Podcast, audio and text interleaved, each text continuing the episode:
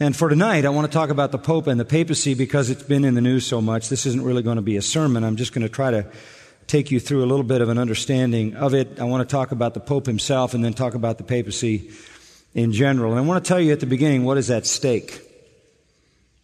Because uh, what I am going to say will surely offend those who are devout Catholics. It will surely offend those who believe that Catholics are brothers and sisters in Christ.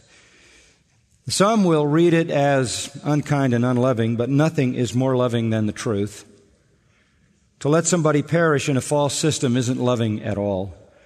To rescue people out of a damning and false religion is the only loving thing to do. And there's a lot at stake here. Not too many years ago, some evangelical Protestants got together Chuck Colson and some others, Bill Bright and some others, and they met with some Roman Catholics and they came up with a document called Evangelicals and Catholics Together. And in that document, they celebrated a common faith and a common mission. And they said we need to embrace each other and carry out this gospel mission together. This was shocking, to put it mildly, to many to all of those people who affirm clearly a biblical gospel. There was a, immediately a, a counter to that, and all kinds of things uh, brought to bear upon the signers of ECT. Perhaps the most notable, at least in my experience, was a special private session called in Florida, where I was locked up with a very formidable group of people for a period of seven hours, including those on the other side, J.I. Packer, Charles Colson being the notable ones, Bill Bright from Campus Crusade. It was myself and R.C. Sproul, Michael Horton, representing the, the biblical side of Reformed theology. And for seven hours, we, we talked about this. What is the gospel? Are the Catholics saved or not saved? That's really important. It became a, a discussion of are the Anglicans saved or not saved? Is everybody who's within quote unquote Christendom automatically saved? Are they saved because they're baptized? Are they saved because they quote unquote believe in Jesus? It was a very heated discussion at many points. What was at stake? I'll tell you what was at stake. What was at stake is whether or not we evangelize Roman Catholics. That's what's at stake. One billion of them in the world. Are they a mission field or are they our co laborers for Christ. That changes everything. Everything. On the other side, one of the leading evangelicals said, I think it's so wonderful that we can now see Catholics as Christians because that means millions and millions of people are Christians. As if somehow by them deciding they were Christians, they became Christians. I was absolutely incredulous. I almost fell off my chair. It was like, what a monumental meeting this is. We just redeemed millions of people without leaving the room. But that is what is at stake in this. Are Roman Catholics the mission field, or do we embrace them as fellow believers in Jesus Christ? The mood of evangelicalism today is to embrace them. That's what all the spokesmen self appointed spokesman for evangelicalism keep saying in the media, some of them evangelists, most of them evangelists by their own definition, that these people are our brothers and sisters in Christ. Indeed, the Pope is our brother in Christ. Indeed, the Pope is the greatest spiritual and moral leader in the last hundred years in the world.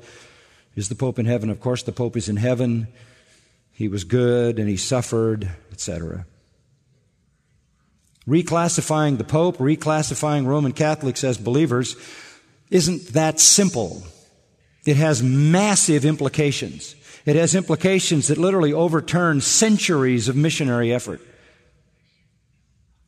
It has massive implications that overturn centuries, if not millennia, of martyrdom. In the long war on the truth, the most formidable, relentless, and deceptive enemy has been Roman Catholicism. It is an apostate, corrupt, heretical, false Christianity. It is a front for the kingdom of Satan. The true church of the Lord Jesus Christ has always understood this. And even through the dark ages from 400 to 1500 prior to the Reformation, genuine Christian believers set themselves apart from that system and were brutally punished and executed for their rejection of that system. It's not my purpose tonight to go into all that is Roman Catholicism, and we will do that in the fall. We will do that. We'll take a look at it from many angles. But those believers throughout those centuries, along with genuine and discerning believers today, understand this is a false system. It has a false priesthood. It has a false source of revelation, tradition in the magisterium. It has illegitimate power granted to it by this magisterium, this papal curia. It engages in idolatry by the worship of saints and the veneration of angels. It conducts an horrific exaltation of Mary above Christ and even God. It conducts a twisted sacrament of the Mass by which Jesus is sacrificed again and again. It offers false forgiveness through the confessional. It calls for the uselessness of infant baptism and other sacraments. Motivated by money, it has invented purgatory. And by the way, purgatory is what makes the whole system work. Take out purgatory and it's a hard sell to be a Catholic. People hang in there because of the deception of purgatory. Purgatory is the safety net. When you die, you don't go to hell. You go there and get things sorted out and finally get to heaven if you've been a good Catholic. Take away that safety net, that's a hard sell. Because in the Catholic system, you can never know you're saved. You can never know you're going to heaven. You just keep trying and trying. As the priest said on the television program the other night, we're all engaged in a long journey toward perfection. Well, if you're engaged in a long journey toward perfection, it's pretty discouraging. People in that system, guilt ridden, fear ridden, no knowledge of whether or not they're going to get into the kingdom, the threat of a mortal sin which throws you back out again. And the only thing that makes it work is purgatory. If there's no purgatory, if there's no safety net to catch me and give me some opportunity to get into heaven, it's a second chance, it's another chance after death. I can't buy into this. So they had to invent purgatory. Uh, it's just too much without it the harm of indulgences, selling forgiveness for money, the false gospel of works. You participate in your salvation by your good works, the abomination of idols and relics, prayers for the dead, the perversion of forced celibacy, and so it goes. But at the top of the pile of all of this is the amazing, amazing papacy. And the Pope is the one at the top of the Roman Catholic Church who has, in a word, usurped the headship of Christ over his church. The reformers have always understood this. With unashamed boldness, they understood this and they declared this and they faced death for it. Martin Luther, 1483 to 1546, Luther proved by the revelations of Daniel and John, by the epistles of Paul, Peter, and Jude, says the historian D'Aubigné, that the reign of Antichrist predicted and described in the Bible was none other than the papacy. And all the people said, Amen. A holy terror seized their souls. It was Antichrist whom they beheld seated on the pontifical throne. This new idea, which derived greater strength from the prophetic descriptions launched forth by Luther into the midst of his contemporaries, inflicted the most terrible blow on Rome. Based on his study of scripture, Martin Luther finally declared, quote, we here are of the conviction that the papacy is the seat of the true and real Antichrist. I owe the Pope no other obedience than that I owe to Antichrist. Luther said, I am persuaded that if at this time St. Peter in person should preach all the articles of Holy Scripture and only deny the Pope's authority, power, and primacy and say that the Pope is not the head of all Christendom, they would cause him to be hanged. Yet, If Christ himself were again on earth and should preach without all doubt, the Pope would crucify him again. John Calvin, 1509 to 1564. Some persons think us too severe and censorious when we call the Roman pontiff Antichrist, but those who are of this opinion do not consider that they bring the same charge of presumption against Paul himself, after whom we speak and whose language we adopt. I shall briefly show that Paul's words in 2 Thessalonians 2 are not capable of any other interpretation than that which applies them to the papacy. They saw in the Antichrist the papacy, the Pope. Why? Because they had some special insight that in fact the final Antichrist was actually to be a Pope? No, because the Pope personified everything that the Scripture described the Antichrist to be. John Knox, 1505, 1572, great Scottish Presbyterian, sought to counteract the tyranny which the Pope himself had for so many ages exercised over the church. He himself said the papacy is the very Antichrist, Pope being the son of perdition of whom Paul speaks. Thomas Cranmer, one of the great martyrs in England, died in 1556, said, Whereof it follows Rome to be the seat of Antichrist and the Pope to be the very Antichrist himself, I could prove the same by many scriptures. The Westminster Confession was written in 1647. The Westminster Confession, the confession of the Reformer, says there is no other head of the church but the Lord Jesus Christ nor can the Pope of Rome in any sense be head thereof, but is that Antichrist, that man of sin and son of perdition that exalteth himself in the church against Christ and all that is called God. And again, I say it isn't that he is the final Antichrist, but he is in his time and in this age the very embodiment of Antichrist. And there are, says John, many Antichrists in the world before the final one. Cotton Mather, again, an American Puritan died in 1728. The oracles of God foretold the rising of an Antichrist in the Christian church and in the Pope of Rome. All the characteristics of that Antichrist are so marvelously answered that if any who read the scriptures do not see it, there is a marvelous blindness on them. And Spurgeon. It is the bounden duty of every Christian to pray against this Antichrist, and as to what Antichrist is no sane man ought to raise a question. If it be not the popery in the Church of Rome, there's nothing in the world that can be called by that name. Again, I say, John said there are many antichrists. Here is the supreme embodiment of it to these great leaders, these great reformed leaders through the ages. Spurgeon went on to say, Popery is contrary to Christ's gospel and is the Antichrist, and we ought to pray against it. It should be the daily prayer of every believer that Antichrist might be hurled like a millstone into the flood, and for Christ because it wounds Christ, because it robs Christ of his glory, because it puts sacramental efficacy in the place of his atonement, and lifts a piece of bread into the place of the Savior, and a few drops of water into the place of the Holy Spirit, and puts a mere fallible man like ourselves up as the vicar of Christ on earth. If we pray against it because it is against Him, we shall love the persons though we hate their errors. We shall love their souls though we loathe and detest their dogmas. And so the breath of our prayers will be sweetened because we turn our faces toward Christ when we pray. It was 1553 to 1558, a terrible five years in England. The reign of Bloody Mary all began seven years after Luther's death.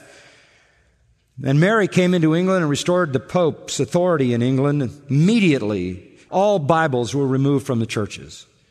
All Bible printing ceased and was forbidden, became a capital crime. 800 English ministers fled to Geneva.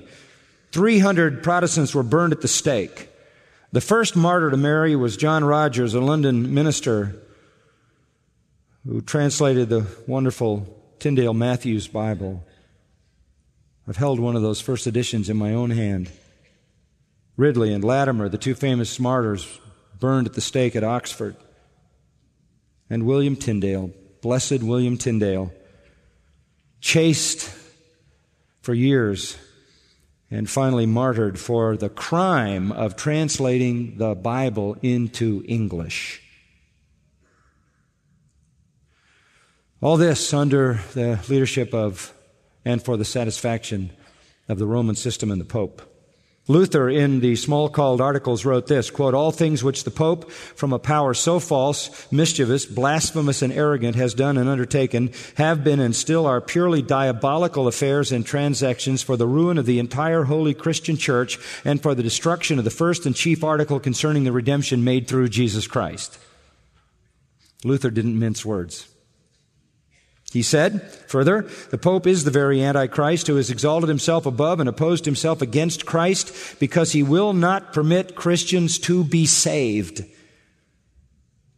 Further, Luther said it is nothing else than the devil himself, because above and against God he urges and disseminates his papal falsehoods concerning masses, purgatory, the monastic life, one's own works, fictitious divine worship, which is the very papacy, and condemns, murders, and tortures all Christians who do not exalt and honor these abominations of the Pope above all things. Therefore, just as little as we can worship the devil himself as Lord and God, we can endure his apostle, the Pope.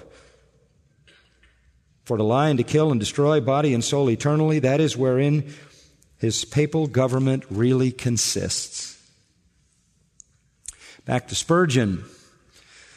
Of all the dreams that have ever deluded men, and probably of all blasphemies that ever were uttered, there has never been one which is more absurd and which is more fruitful in all manner of mischief than the idea that the Bishop of Rome can be the head of the Church of Jesus Christ. No, these popes die, and how could the church live if its head were dead? The true head ever lives, and the church ever lives in him. And Spurgeon said, A man this is very interesting. A man who deludes other people by degrees comes to delude himself. The deluder first makes dupes out of others and then becomes a dupe to himself. I should not wonder, but what the Pope really believes that he is infallible and that he ought to be saluted as his holiness. It must have taken him a good time to arrive at that eminence of self-deception. But he's got to it, I dare say, by now. And everyone who kisses his toe confirms him in this insane idea. When everybody else believes a flattering falsehood concerning you, you come at last to believe it yourself. Or at least to think it may be so. The Pharisees, being continually called the learned rabbi, father, the holy scribe, the devout and pious doctor, the sanctified teacher, believed the flattering compliments. They used very grand phrases in those days, and doctors of divinity were very common, almost as common as they are now. And the crowd of doctors and rabbis helped to keep each other in countenance by repeating one another's fine names till they believed they meant something. Dear friends, says Spurgeon, it's very difficult to receive honor and expect it and yet to keep your eyesight, for men's eyes gradually grow dull through the smoke of the incense which is burned before them. And when their eyes become dim with self conceit, their own great selves conceal the cross and make them unable to believe the truth. Spurgeon said Christ did not redeem his church with his blood so the Pope could come in and steal away the glory. He never came from heaven to earth. He never poured out his very heart that he might purchase his people.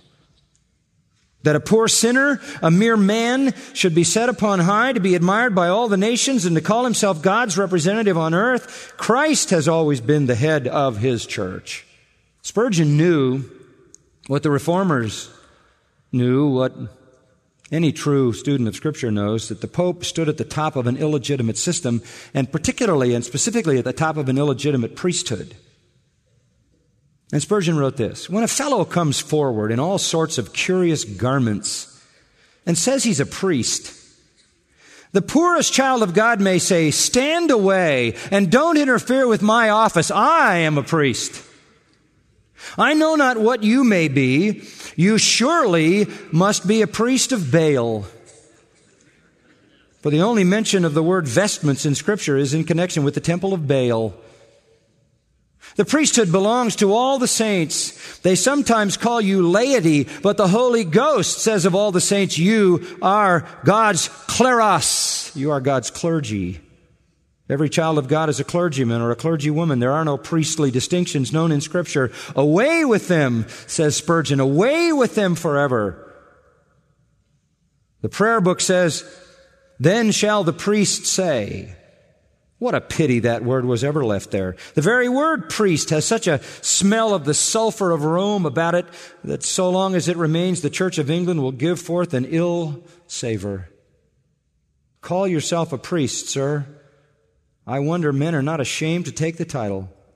When I collect what priests have done in all ages, what priests connected with the Church of Rome have done, I repeat what I have often said. I would sooner a man pointed at me in the street and called me a devil than call me a priest. For bad as the devil has been, he has hardly been able to match the crimes and cruelties and villainies that have been transacted under the cover of a special priesthood. From that may we be delivered but the priesthood of God's saints, the priesthood of holiness, which offers prayer and praise to God, this we have because thou hast made us priests. That is what the saints are. The Roman Empire then is in the uh, view of these men of God through the ages a front line for Satan. And for Spurgeon, Rome was a deadly enemy, first of all, as well as a mission field. Spurgeon said we must have no truce and make no treaty with Rome. He said this war. War to the knife with her Peace there cannot be. She cannot have peace with us. We cannot have peace with her. She hates the true church, and we can only say that the hatred is reciprocated. We would not lay a hand upon her priests. We would not touch a hair of their heads. Let them be free, but their doctrine we would destroy from the face of the earth as the doctrine of devils. So let it perish, O God, and let that evil thing become as the fat of lambs. Into smoke let it consume. Yea, into smoke let it consume. You could just hear him preaching that in the tabernacle in London. He went on to say, we must fight the Lord's battles against this giant error, whichever shape it takes, and so must we do with every error that pollutes the church. Slay it utterly. Let none escape. Fight the Lord's battles, even though it be an error that is in the evangelical church, yet we must smite it. We stand on those shoulders. What is our response to this current issue? A truce with Rome? Are we going to betray the martyrs? Are we going to betray the history of our faith? Are we going to betray those who lived and died to get us the truth? Are we going to betray the, the Tyndales and the Luthers and the Calvins and all the rest?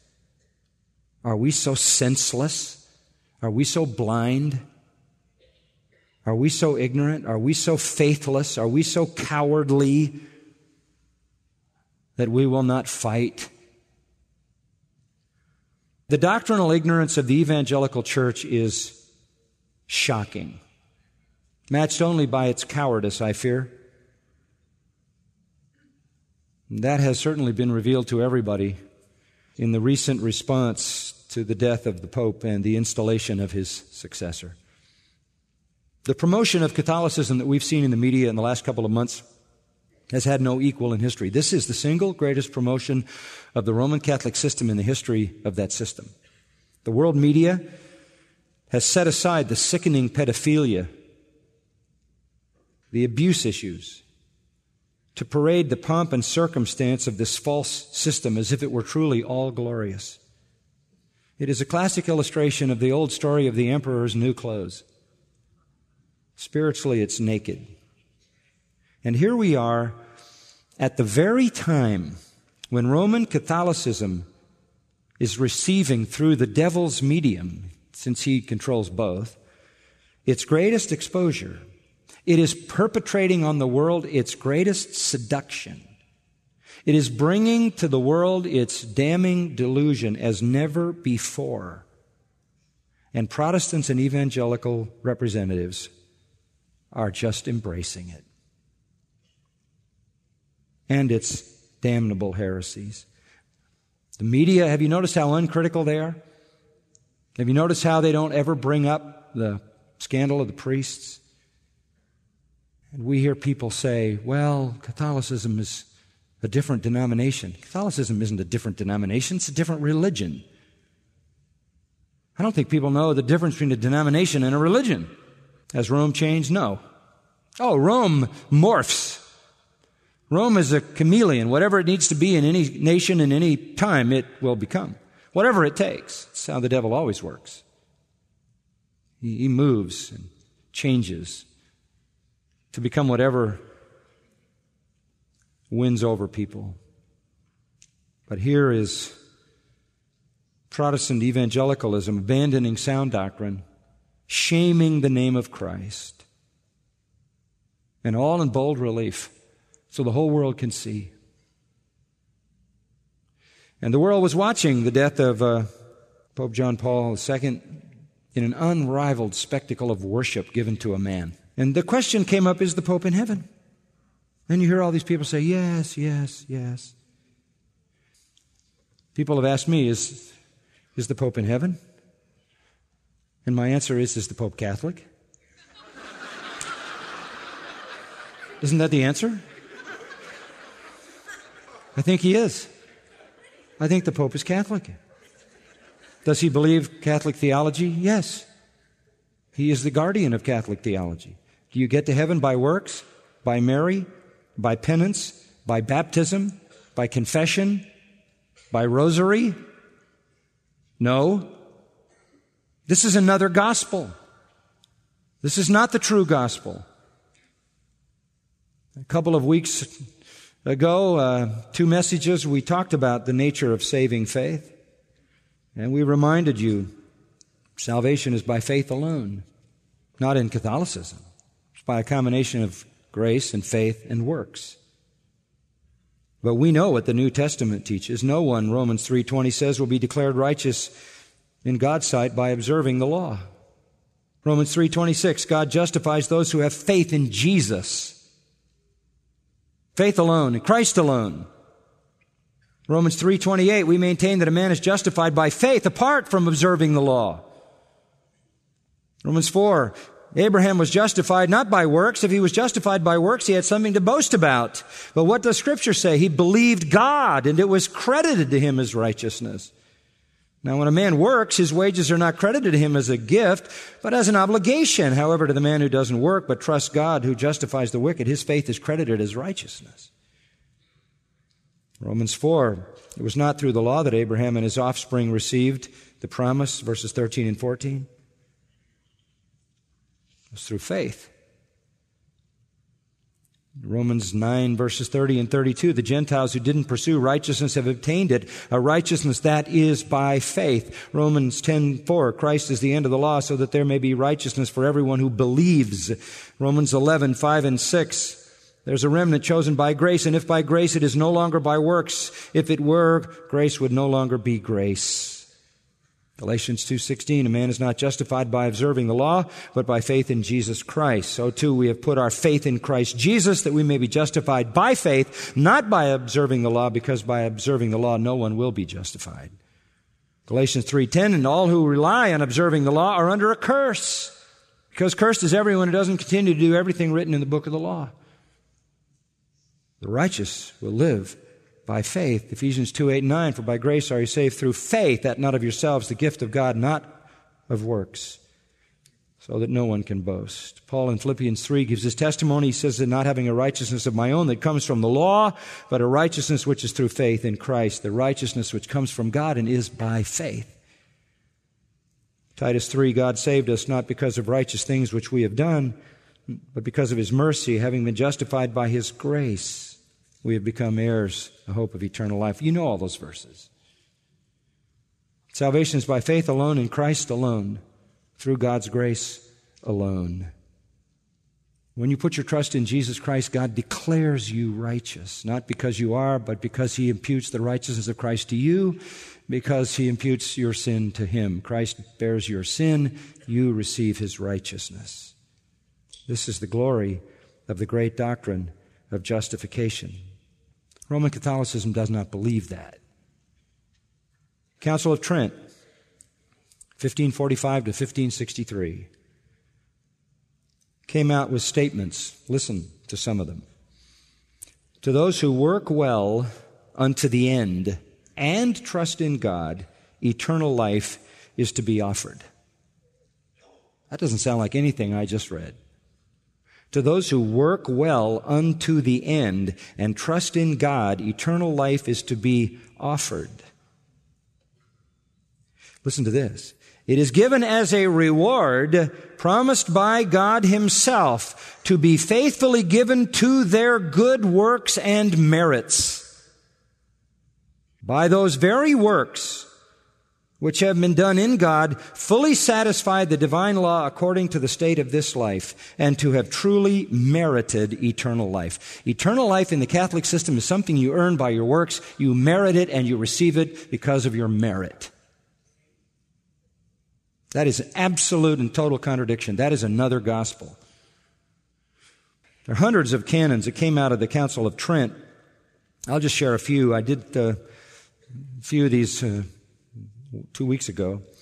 But some of the canons, just listen to this is what Trent, this is Catholic dogma. If anyone says that the sinner is justified by faith alone, meaning that nothing else is required to cooperate in order to obtain the grace of justification, and that it is not in any way necessary that he be prepared and disposed by the action of his own will, let him be anathema. And they pronounced damnation on anybody who said salvation was by faith alone.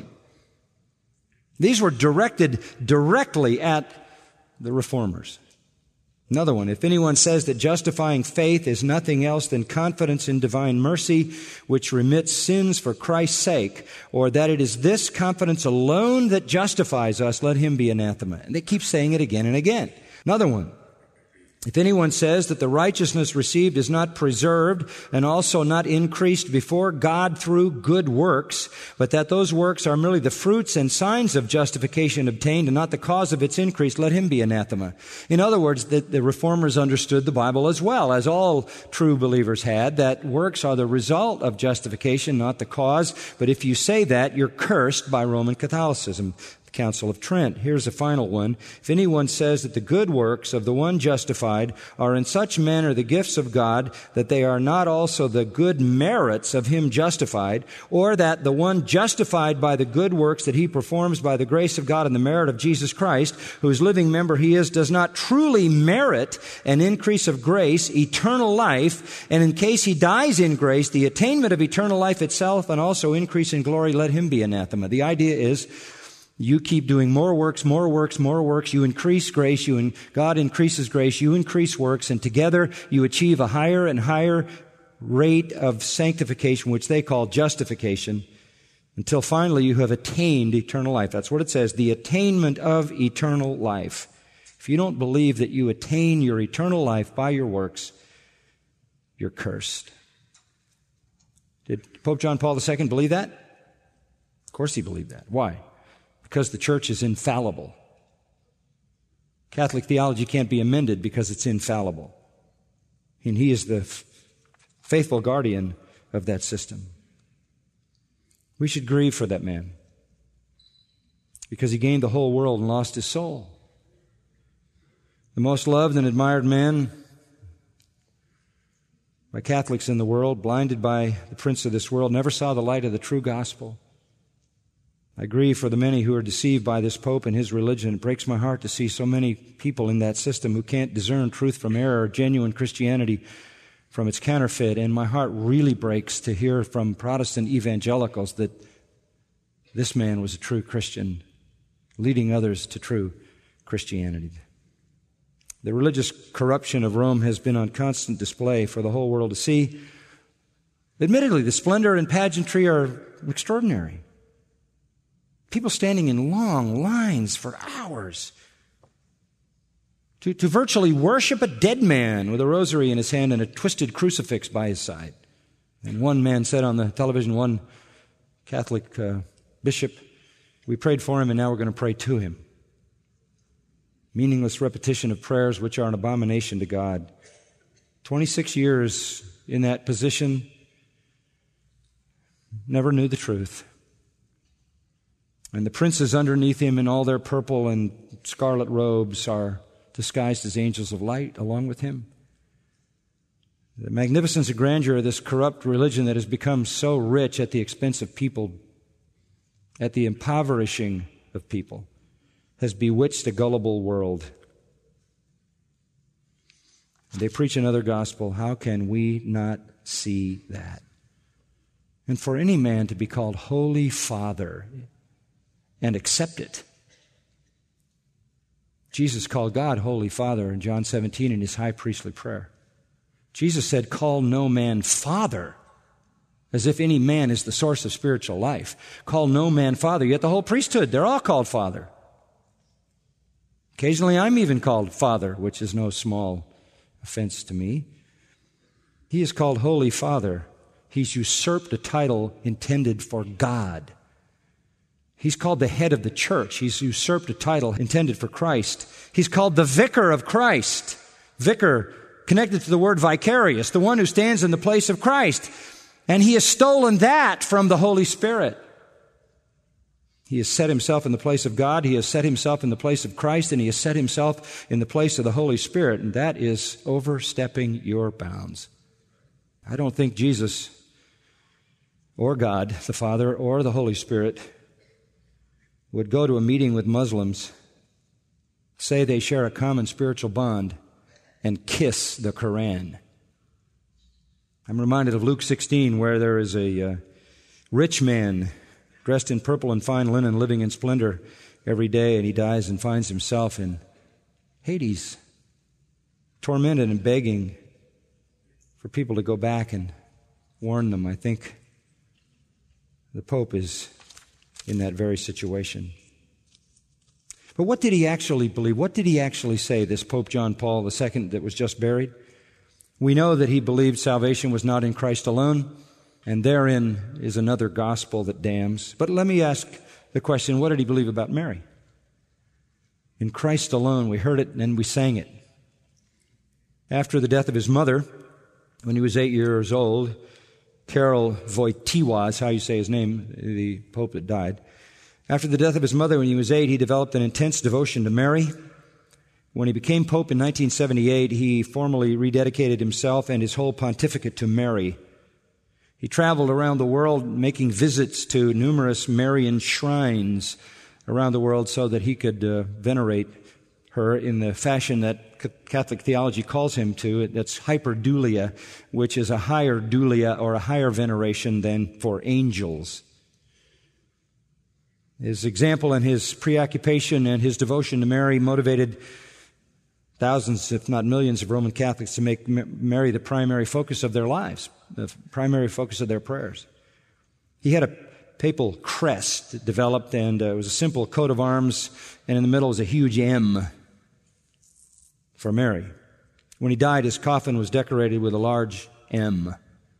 His personal slogan, which he embroidered into all his papal robes in Latin, totus tuus ego sum Maria. I am totally yours, Mary. Totus tuus ego sum. By the way, those are the opening words in his last will and testament. And in that will and testament, after devoting himself to Mary, he said, I place this moment, referring to the moment of his death, in the hands of the mother of my master, totus tuus. In the same maternal hands, I leave everything and everyone to whom I have been connected by my life and my vocation. In these hands, I leave above all the church and also my nation and all of humanity. He put his own life, the church, and the whole world in the hands of Mary. That is ridiculous. That is ludicrous. He says, each of us has to keep in mind the prospect of death. I too take this into consideration constantly, entrusting that decisive moment to the mother of Christ and of the church, to the mother of my hope. That's paganism. That would nauseate Mary if she knew about it. And she doesn't. She never heard a prayer from anybody, ever. Neither did any other saint. In notes included in his will, John Paul II quoted the words of a former Polish cardinal Victory, when it comes, will be a victory through Mary. And if you closely followed the preaching of this man, you could see that intense devotion to Mary in a message to the general audience, uh, May of 1997. Uh, John Paul said, and I quote, The history of Christian piety teaches that Mary is the way which leads to Christ. When an assassination attempt, you remember, failed in 1981, uh, I think it was, he credited Mary with saving his life. On the anniversaries of uh, that assassination attempt, 1992, 1994, he made special pilgrimage to the shrine of Our Lady of Fatima in order to offer ceremonial prayers of thanksgiving to Mary. He wrote a book, John Paul II's Book of Mary. The ad copy inside the book says the book is for people, quote, who seek a deeper relationship with Jesus and his mother. And the table of contents lists all the titles that the Pope applied to Mary Gate of Heaven, Mediatrix of all graces, Mirror of perfection, Mother of the Church, Mother of mercy, Pillar of faith, Seat of wisdom. Let me just tell you what some of the things in the book say. I'm quoting him. Mary shares our human condition, but in complete openness to the grace of God. Not having known sin, she is able to have compassion on every kind of weakness. Not having known sin. Why then in her Magnificat did she call God her Savior? He says she understands sinful man and loves him with a mother's love. Precisely for this reason, she is on the side of truth and shares the church's burden in recalling always and to everyone the demands of morality. He says, for every Christian, for every human being, Mary is the one who first believed, and precisely with her faith, faith as spouse and mother, she wishes to act upon all those who entrust themselves to her as her children. And it is well known that the more her children persevere and progress in this attitude, the nearer Mary leads them to the unsearchable riches of Christ. And again, here's this whole life of effort and effort, and you're trying to get to Christ, and you can't, trying to get to Christ, and it's hard to get to Christ, and Christ is a tough guy, but he can't resist his mother, so you get to his mother, and and she gets on his case about you and you get in. That's it. He says further, according to the belief formulated in the, do- in the solemn documents of the church, the glory of grace, referred to in Ephesians 1 6, is manifested in the mother of God through the fact that she has been redeemed in a more sublime manner. As Christians raise their eyes with faith to Mary in the course of their earthly pilgrimage, they strive together to increase in holiness. Mary, the exalted daughter of Zion, helps all her children, wherever they may be and whatever their condition, to find in Christ the path to the Father's house. Father's house is just really hard to find. Christ knows the way, but you can't get Christ's attention, so you work on his mother and he can't resist her, and that's how the whole deal works. He further says, Nobody else can bring us as Mary can into the divine and human dimension of the mystery of the gospel. Let me stop here and say, Mary has nothing to do with the salvation of anybody. This Pope wrote, We can turn to the Blessed Virgin, trustfully imploring her aid in the awareness of the singular role entrusted to her by God, the role of cooperator in redemption, which she exercised throughout her life and in a special way at the foot of the cross.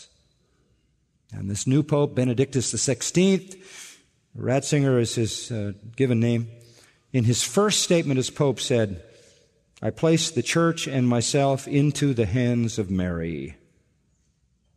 Both of them make Mary responsible for everything. If you go to Catholic churches around the world, I've been to them all over the place in the world, you'll see the paintings or the decor, and at the top is always Mary. Rarely ever God, image of God. Rarely ever Christ, almost always Mary. What about, what about the issue of salvation? How did Pope John Paul II view salvation, being a, an informed Catholic? Well, he was a modified universalist, okay? A modified universalist. He stopped short of saying plainly that he believed everybody in the world would eventually be in heaven.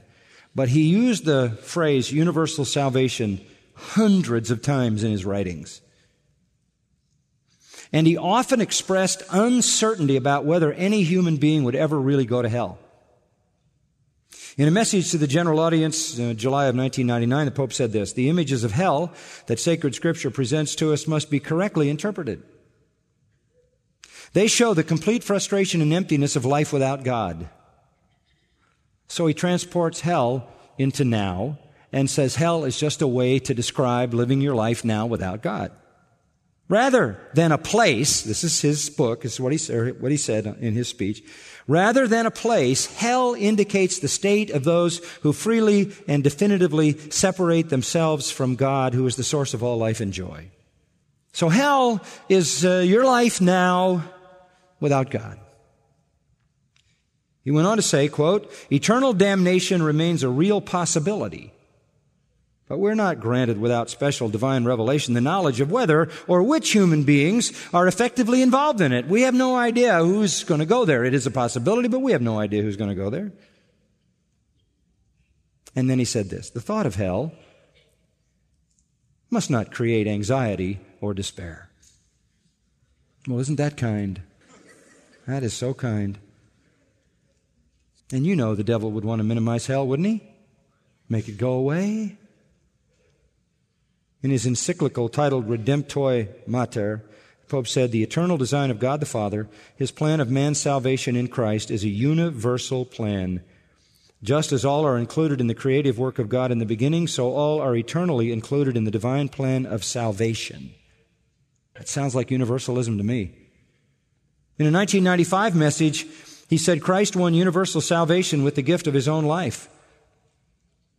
For those, however, who have not received the gospel proclamation, as I wrote in encyclical Redemptoris Missio, salvation is accessible. These are people who never heard the gospel. Salvation is accessible in mysterious ways, inasmuch as divine grace is granted to them by virtue of Christ's redeeming sacrifice without external membership in the church. It is a mysterious relationship. It is mysterious for those who receive the grace because they do not know the church and sometimes even outwardly reject her. Wow. So you don't know the church, you don't know the gospel, but some mysterious way you get saved. There are evangelicals who have written books and said the very same thing. The Pope wrote, quote, followers of other religions can receive God's grace and be saved by Christ apart from the ordinary means which he has established. From these, the same document about Redemptoris Missio, he says the redemption event brings salvation to all.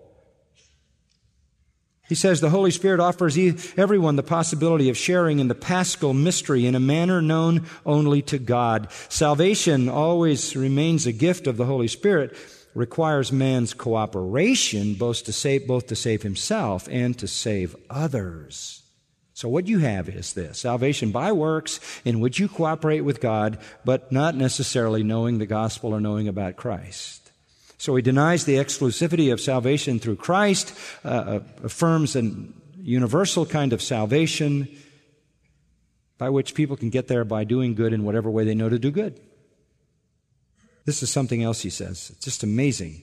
The universality of salvation means that it is granted not only to those who explicitly believe in Christ, since salvation is offered to all, it must be made concretely available to all. But it is clear that today, as in the past, many people do not have an opportunity to come to know or accept the gospel revelation or to enter the church. Since Christ died for everyone, and since the ultimate calling of each of us comes from God and is therefore a universal one, we are obliged to hold that the Holy Spirit offers everyone the possibility of sharing in this paschal mystery, again, in a manner known only to God. One of his best known books is called Crossing the Threshold of Hope an aggressive ecumenical and universal manifesto, really. He said this The Muslims worship the one true God. Hinduism is another means of taking refuge in the one true God. Buddhists have God's help in reaching true enlightenment. He said that there is much that is holy and true in all false religions, and even animism can prepare a person's heart to receive the truth of Christ. Basically, he said, God helps every man create his own personal salvation by doing good. And the Holy Spirit, he said, operates in every religion. Boy, this is the message everybody like to hear, right?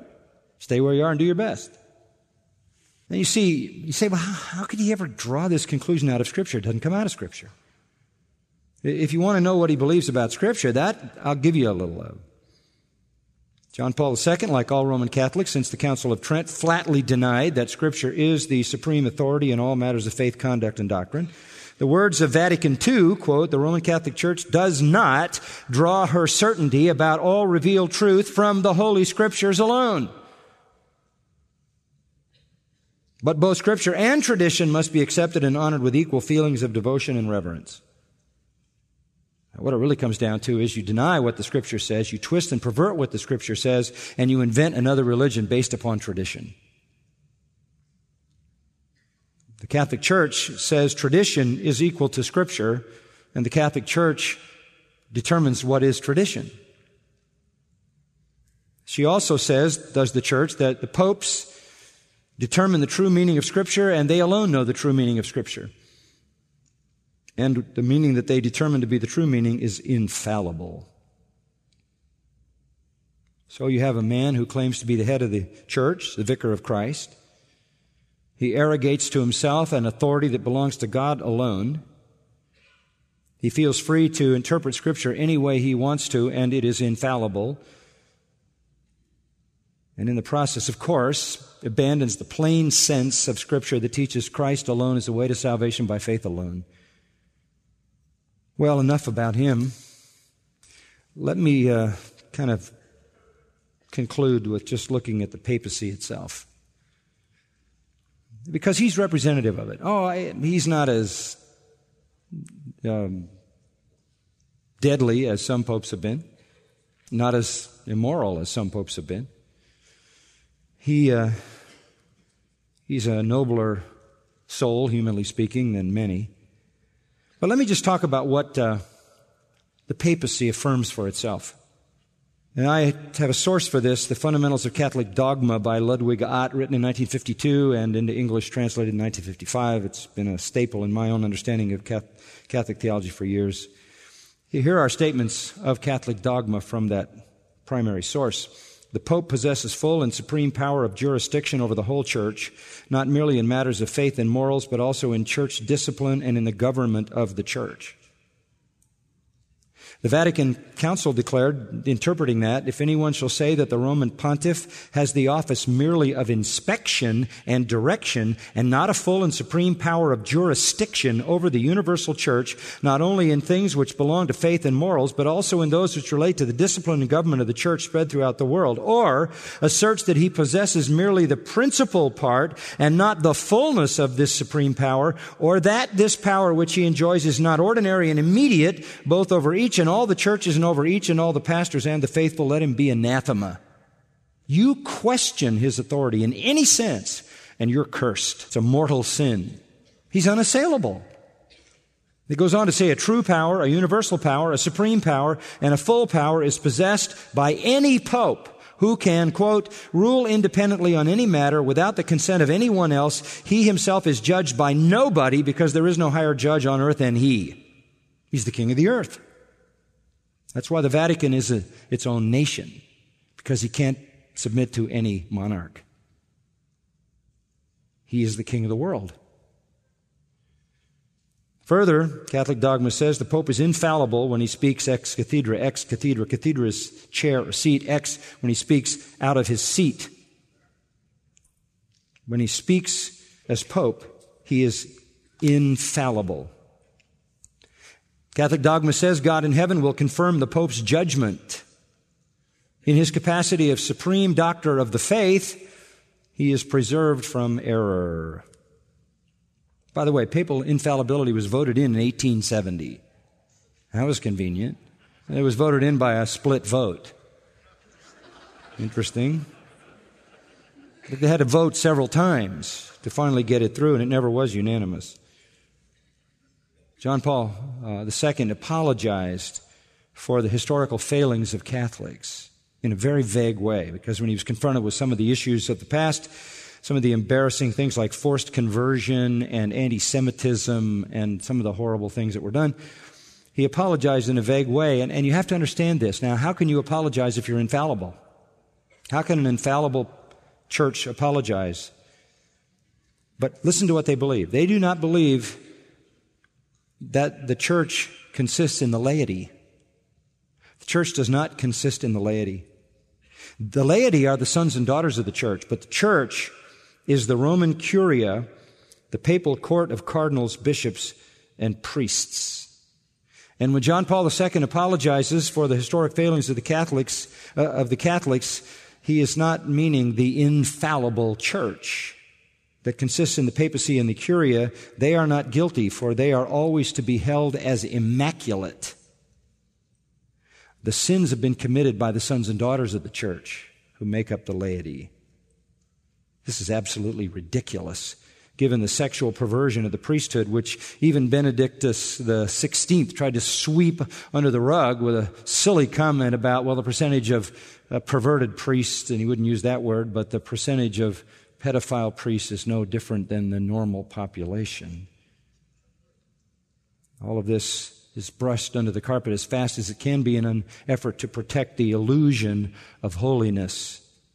Really, it's hard to say whether the claim to infallibility is more ridiculous or more wicked. Wicked because it attributes to man what belongs only to God.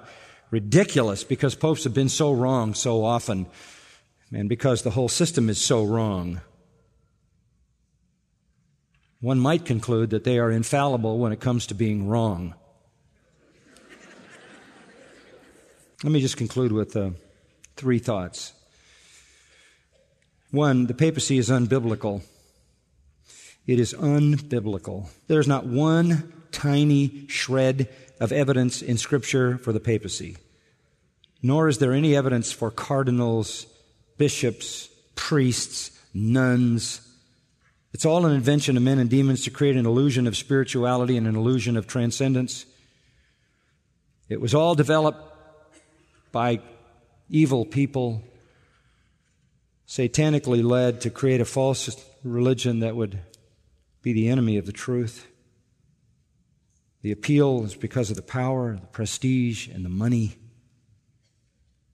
Do they try to support the papacy from the Bible? Yes. Listen to this. Again, this is their theology from Ludwig Ott, Fundamentals of Roman Dogma. Christ appointed the Apostle Peter to be the first of all the apostles and to be the visible head of the whole church by appointing him immediately and personally to the primacy of jurisdiction.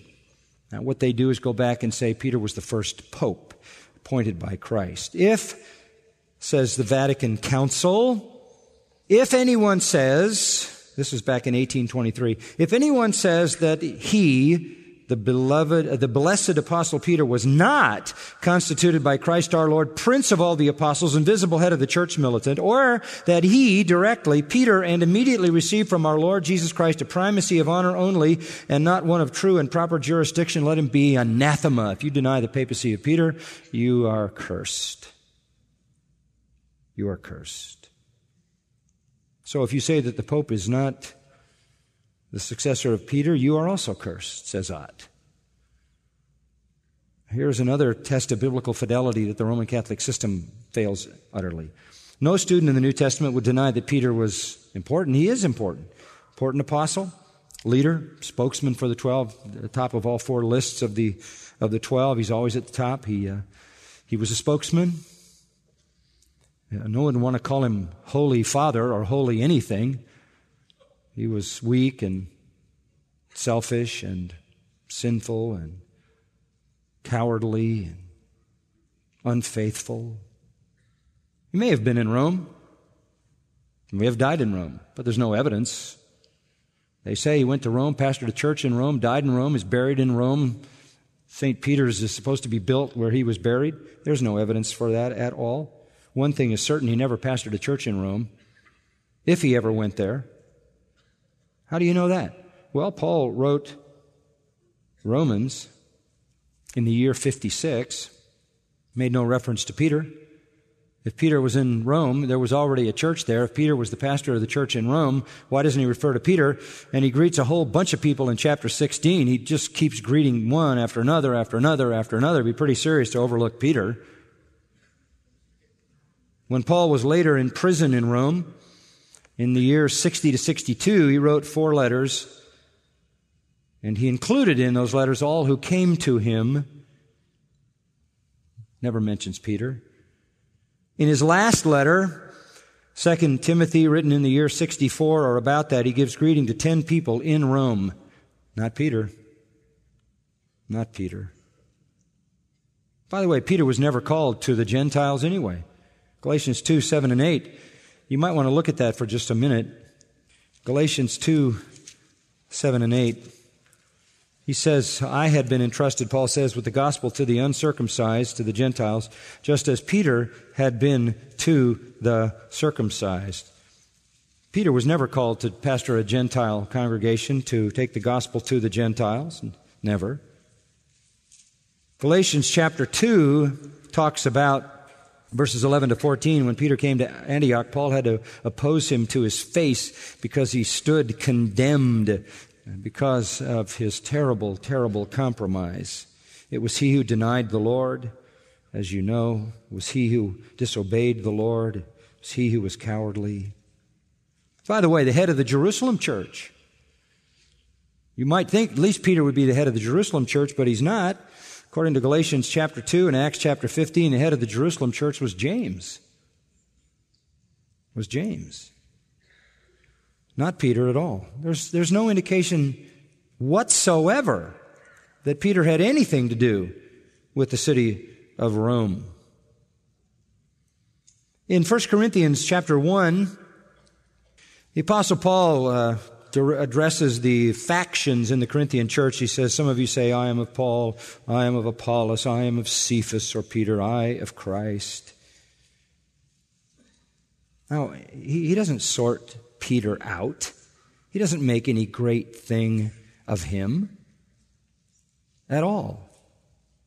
In fact, he makes it very clear that none of these people are particularly significant. They're not the ones who deserve the credit for the work of God. Go over to chapter 3. What then is Apollos? What is Paul? Servants through whom you believed. I planted, Apollos watered, God was causing the growth. It's a very um, low key way to treat yourself. He doesn't give any elevation to anybody. Furthermore, Paul went to Rome to preach, and in Romans 15:20 he says, "I aspired to preach the gospel not where Christ was already named. If Peter had been there and planted a church, then that would not be true." He didn't go where somebody else had been. If Peter was already the bishop of Rome, why would Paul want to go there and, and strengthen and establish that church? In 1 Peter, let's hear from Peter himself. 1 Peter chapter 1, Peter, an apostle of Jesus Christ. That's all an apostle of Jesus Christ. He introduces himself as nothing more than that, not the apostle, not the head of the church. 1 Peter 5, I exhort the elders among you as your fellow elder. As your fellow elder. I'm just one of you. I'm just a partaker of the glory to be revealed. Shepherd the flock of God. Exercise oversight, not under compulsion, but voluntarily, according to the will of God, not for money, but with eagerness. Not as, here it comes, verse 3, lording it over those allotted to your charge. Boy, there's a direct hit at the papacy. We're just fellow elders. Don't ever lord it over. Peter himself actually taught against the priesthood of which, of course, the papacy is the highest place. 1 Peter 2 5, he says, um, You are living stones. You are built up a spiritual house for a holy priesthood. This is what we know as the priesthood of believers. Down in verse 9, you are a chosen race. You are a royal, a royal priesthood, a holy nation, a people for God's own possession. There's no priesthood but the priesthood of believers. And by the way, Peter completely disappears after Acts 15. Completely.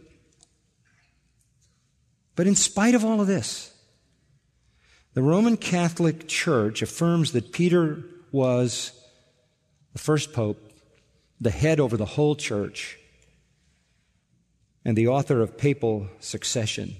Where do they get it? They get it from three passages completely misrepresented. Matthew 16, and this one you know. Jesus said, I say to you, you're Peter, and on this rock I'll build my church. You are Peter, and upon this rock I will build my church. It's play on words. He's not saying, You are Peter, and upon you I'll build my church. You are Peter, Petros, Petros, small stone. And upon this Petra, rock bed, I will build my church. What rock bed? The rock bed of the reality of Christ. Simon Peter in verse 16, Thou art the Christ, the Son of the living God. And Jesus says, Blessed are you, Simon Barjona, because flesh and blood didn't reveal this to you, my Father who's in heaven. I say, You are a small stone, but it's on the rock bed of who I am that I will build my church. How could that be perverted? The language is crystal clear. Verse 19. They like this one. I will give you the keys of the kingdom of heaven, and whatever you shall bind on earth shall be bound in heaven. Whatever you shall loose on earth shall be loosed in heaven. Wow, that sounds like authority. You get to open and shut. Whoever controls the door is in charge. You get to decide who comes in and who goes out. Isn't he saying that to Peter? Yes, because it was true of Peter, but he didn't just limit it to Peter. If you look at chapter 18, where you have the discipline section, he says uh, to anybody, if verse 15, if your brother sins, go and reprove him in private. If he listens, you won your brother. If he doesn't listen, take two or three witnesses. If he still doesn't listen, tell the church. And if he still doesn't listen to the church, put him out. Truly I say, everybody, to all of you. Whatever you bind on earth shall be bound in heaven. Whatever you loose on earth shall be loosed in heaven. Peter wasn't given any authority that every believer doesn't have. Same thing say, what is this? It is the authority to say some, to someone, your sins are forgiven or your sins are not forgiven. Based on what? Based upon whether they believe, whether they repent. If you have the right to say to someone, you can enter the kingdom by how they respond to the gospel. You can say to someone, you're loosed from your sins because you put your trust in Christ. You can say to someone, you're bound in your sin because you refuse Christ. You can say it as well as I can say it, Peter could say it, anyone could say it. We have that authority based upon how people respond. The Pope is wrong to say we don't know the mystery of who's going to be in heaven and who's going to be in hell. Yes, we do. We have the authority to say you are inside the kingdom, you are outside. You are forgiven, you are not, based upon the response to Christ. They also use a second passage, Luke 22, 31. Luke 22, 31 where Jesus says, Simon, Simon, behold, Satan has demanded permission to sift you like wheat. I have prayed for you that your faith may not fail. And when once you have turned again, strengthen your brothers. They, they say that is a sort of a declaration of his papal primacy. Boy, that is some stretch. He says, I'm turning you over to Satan, and your faith isn't going to totally fail, but you're going to deny me before the cock crows, he says in verse 34 but you're going to be restored. Strengthen your brother. So they say here is the Great Commission to be the ultimate supreme strengthener, the Pope. Again, ludicrous interpretation of that text. The other one they use is John 21. John 21. I have to keep reminding people that they use the scripture, but they don't need it. Because they can just invent doctrines. Verse 15, John 21. Jesus finishes uh, breakfast and uh, says to Peter, Do you love me? Yes, Lord, you know I love you. Tend my lambs. Then he says it again, Shepherd my sheep. Then he says it again, Tend my sheep. And they say in this threefold call of Peter, he was made the supreme shepherd. No. In 1 Peter 5, I just read it to you. He said, I'm nothing but a fellow elder under the chief shepherd. They say that from Peter on, there's an unbroken chain of, of papal succession. That's absurd. The first person who was actually pope was the sixth century. And then they had to go back and pick out people who could fill in the gaps back to Peter. I wish I had time to give you the history of the papacy. It is one ugly story. Just remember, nobody was really an official until 600. Before that, there were elements of the church, the institutional church. There were powerful elements of the church in Rome and Constantinople and other places, about five of these huge ones. It was a battle for power. The Bishop of Rome, because Rome was significant, wanted to be the head of everything and finally got his wish after a long and unhappy history. But there were periods of time when there was no bishop in Rome at all. 304 to 308, 638 to 640, 1085 and 86, 1241 to 43, 1269 to 71, 1292 to 1294, 1314 to 1316, 1415 to 1470. There weren't any. And the point I'm making is there's no succession here. Certainly there's no divine succession.